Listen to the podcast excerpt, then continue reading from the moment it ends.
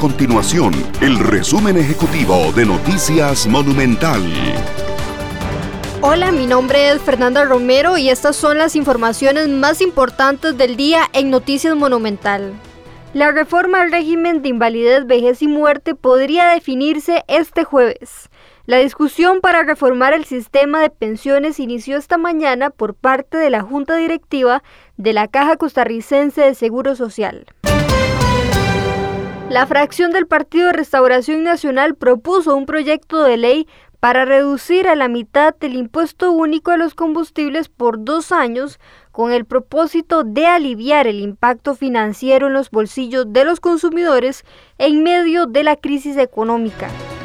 Estas y otras informaciones usted las puede encontrar en nuestro sitio web www.monumental.co.cr. Nuestro compromiso es mantener a Costa Rica informada.